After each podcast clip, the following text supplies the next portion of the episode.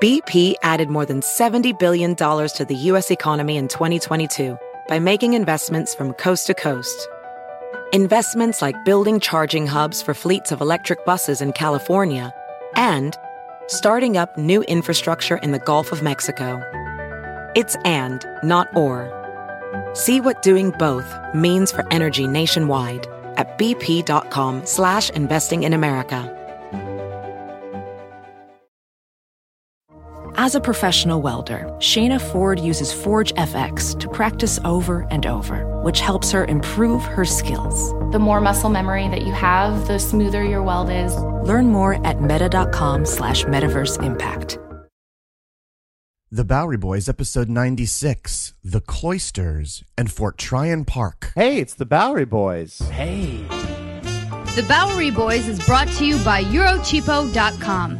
EuroCheapo editors personally visit and review the best budget hotels in Europe, now with hotels in New York City, on the web at euro cheapo dot com. Hi there, welcome to the Bowery Boys. This is Greg Young, bustling around the week before the holidays, getting stuff done, but I just wanted to slip in one more solo show for the year. Today we're going arguably to one of the luscious, loveliest areas of Manhattan, in my opinion, the very north of the island, to a place called Fort Tryon Park, and to the adjoining museum called the Cloisters.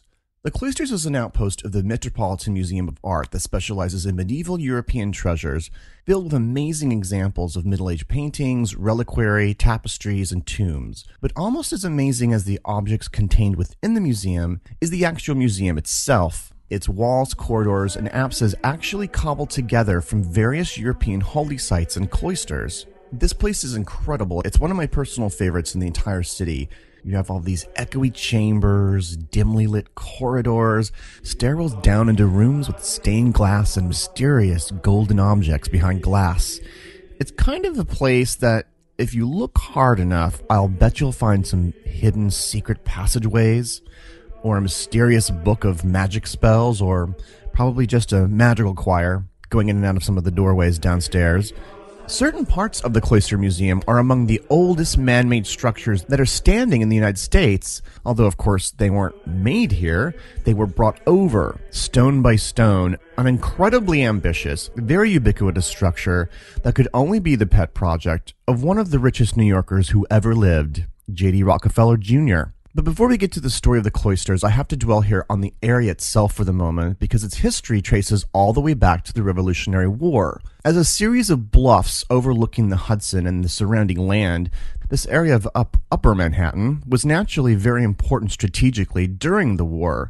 The Continental Army actually built several forts here along the Hudson, most notably Fort Washington, which was situated just south of this region, around the area of the George Washington Bridge today. An additional smaller fort was constructed slightly north, but it wasn't called Fort Tryon until the British forced out the Continental Army out of Manhattan in seventeen seventy-six, and then renamed that rebel fort after their provincial governor, Sir William Tryon. I should mention quickly that this area today pays tribute to one of the great unsung heroines of the Revolutionary War, a woman by the name of Margaret Corbin. Corbin was defending Fort Tryon alongside her husband John, operating a cannon and doing their best to turn back the British and Hessian forces that were attacking here. Her husband was then tragically struck and killed, so then Margaret took to the cannon herself, fending against the enemy even as she herself was struck with bullets to the jaw, the arm, and the chest. She was then taken prisoner but then later released, and much later she would become the first woman to receive a military pension from the new U S government. Today, the entrance of Fort Tryon Park and the entrance to the Cloisters is named in honor of Margaret Corbin, meaning we have a park here named after a British governor and the road leading up to it named for a woman who, in essence, tried to defeat him.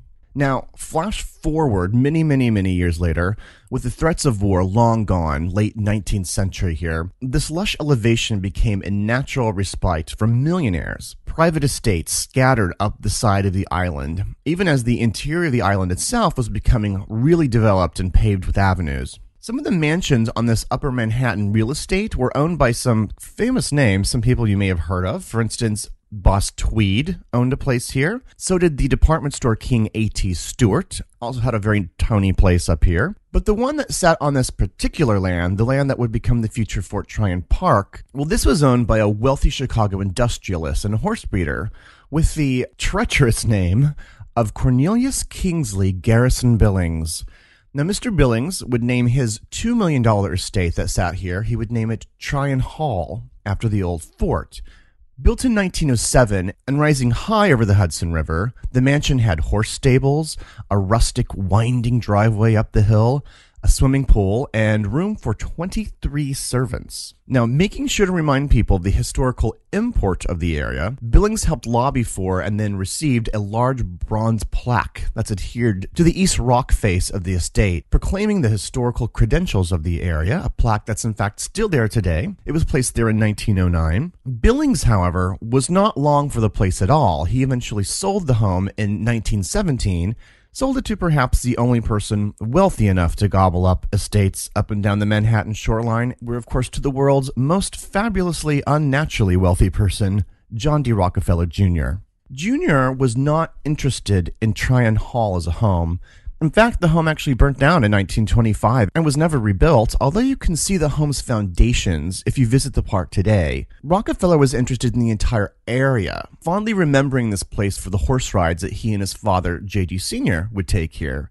Junior had grander objectives for the whole place, to buy a property and then donate all of that newly landscaped area as a city park. J D was a full-time philanthropist by this time, and he was so interested in preserving this last remaining area of natural greenery in untouched view along the Hudson that he actually bought up seven hundred acres across the Hudson River outside the city and into New Jersey in what is today Palisades Park.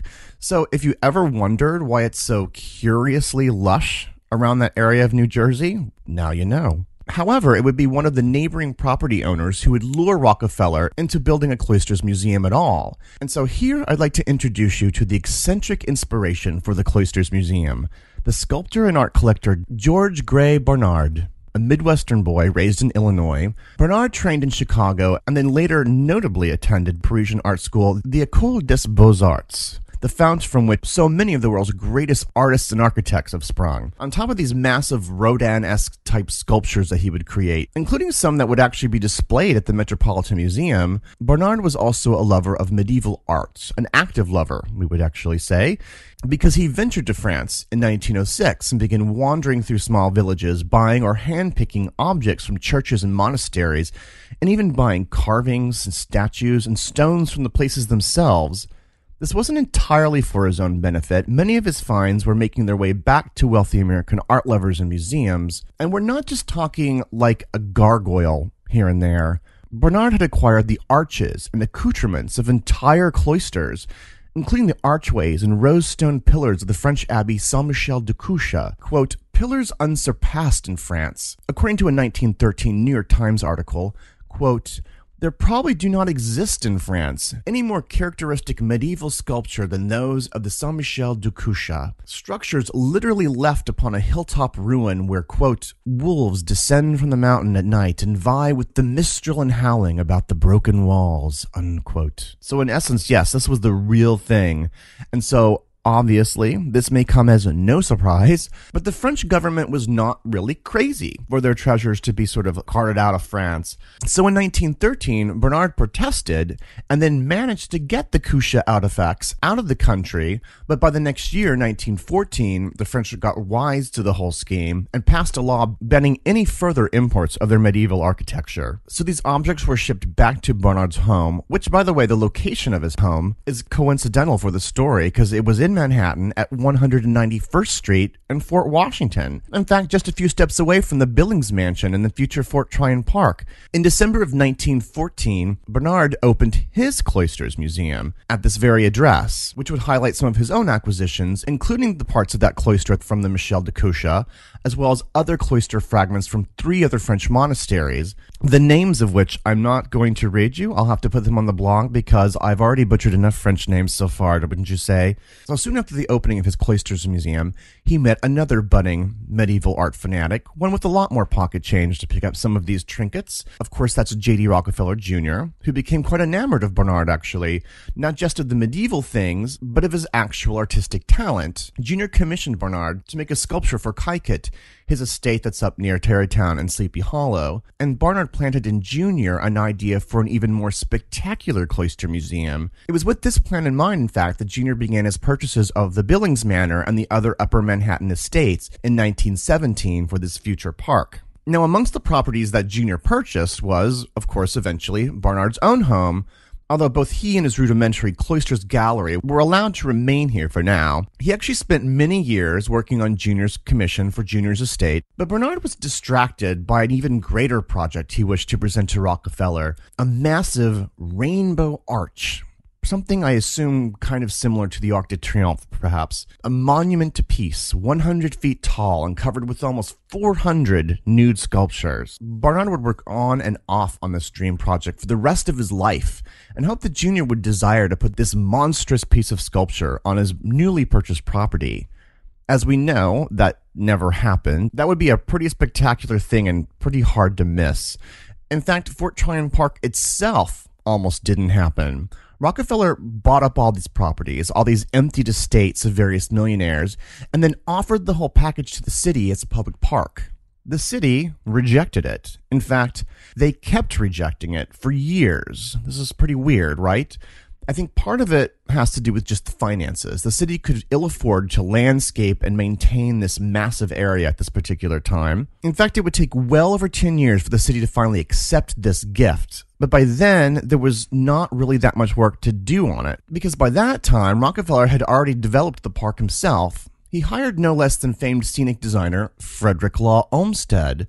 But that would be Frederick Law Olmsted Junior, the son of the park designing icon who helped create Central and Prospect Parks. The Olmsted brothers, Frederick Junior and stepbrother John Charles Olmsted, they had their own firm, and they completed the park in May of nineteen thirty. Mayor at the time, Jimmy Walker, he finally accepted the present on behalf of the city in nineteen thirty-one. By that date, nineteen thirty-one, plans were in store for a fabulous, exotic structure to be built right next to the park, something that would draw thousands to this far north Manhattan destination. And so here's how the Cloisters Museum finally came to be. In nineteen twenty-five, Barnard, needing money to complete his arch and to pay for some back taxes, offered his Cloisters Museum on one hundred ninety-first Street to the Metropolitan Museum of Art. They initially balked at the price of the museum initially, until Rockefeller, who also happened to be one of the Met's most generous contributors, swept in on June nineteen twenty-five with a massive, and to the public at least, anonymous gift to the Met specifically for the purpose of buying Barnard's cloister collection, with one very important condition. It had to move off the Barnard property and closer to the old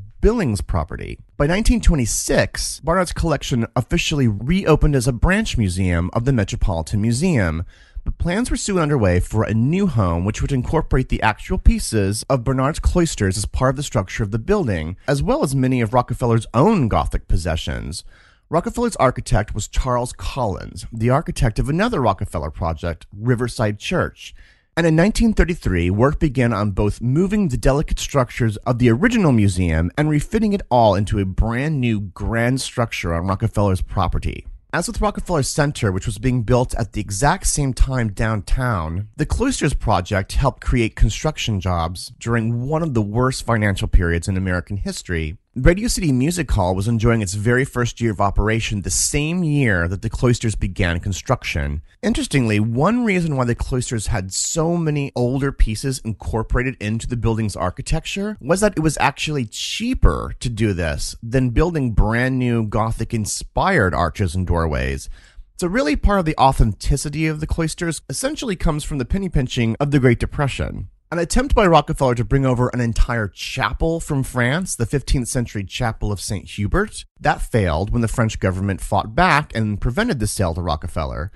However, the Rockefellers would give the new museum perhaps something more extraordinary, the famed unicorn tapestries, seven medieval wall hangings of unknown origin dating from the fifteenth century that depict all these noblemen on a hunting party in pursuit of a mythical unicorn. The Rockefellers, being fabulously wealthy, bought these tapestries in nineteen twenty-two and had them hanging around their home, as we all have tapestries hanging around our homes. Eventually, J D donated these to the Met, and they would eventually be added to the Cloisters collection, and today are probably the most famous objects in the entire Cloisters Museum. The new Cloisters was grandly opened on May tenth, nineteen thirty-eight. Unfortunately, one person who was not there was George Gray Barnard, who died three weeks earlier of a heart attack while working on a sculpture of Cain and Abel. His dream of his masterpiece, the Rainbow Arch, never realized anywhere. I should mention briefly the Cloisters' very first curator, James Rorimer, who had actually helped work with Rockefeller in acquiring the unicorn tapestries and many other finds in the first place. I'm just going to throw this out there. I think Rorimer might be the closest real life we'll ever get to an actual Indiana Jones. Although Rorimer didn't swing around on a whip, during World War Two, he enlisted and eventually served as an officer in the Monuments, Fine Arts, and Archives section, essentially gathering intelligence of the location of stolen Nazi art collections, working closely with French spies, cracking into German salt mines, apprehending Nazi train cars. You get the picture.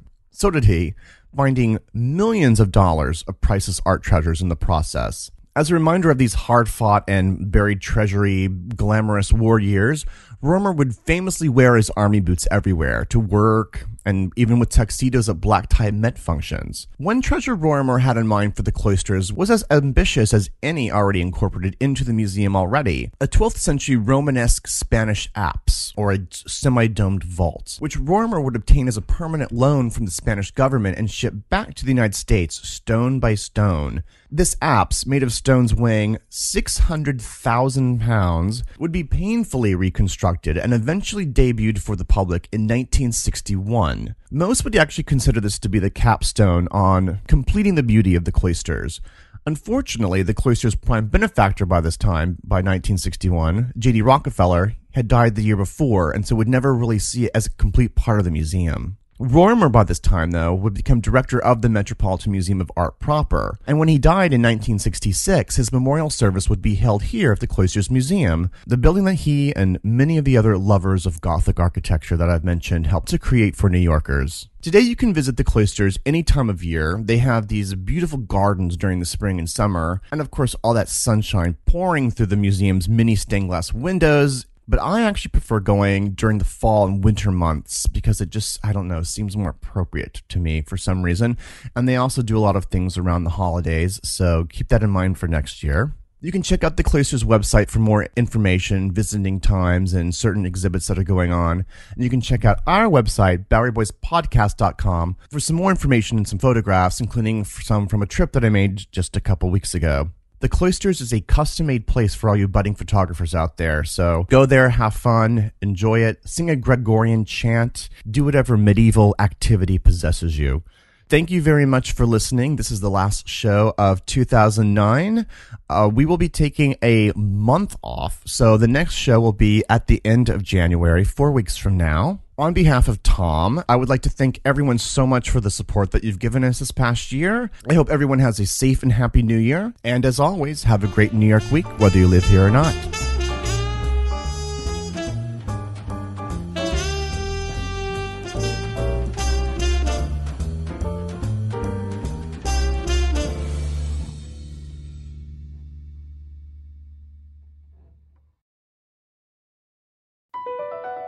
B P added more than seventy billion dollars to the U S economy in twenty twenty-two by making investments from coast to coast.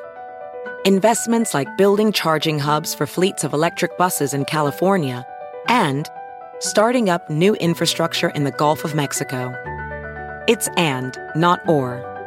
See what doing both means for energy nationwide at b p dot com slash investing in America.